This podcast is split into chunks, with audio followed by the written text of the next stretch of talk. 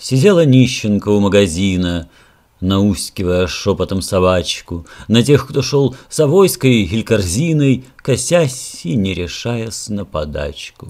У всех с деньгами трудно, и балонка или неведомой породы шавка, Хрипя бросалась злобно на ребенка, на старика у летнего прилавка — а вопрошайка красная, хмельная, курила, выдвинув для денег банку, и, видя, что я тоже не внимаю, послала вслед мне бедную собаку.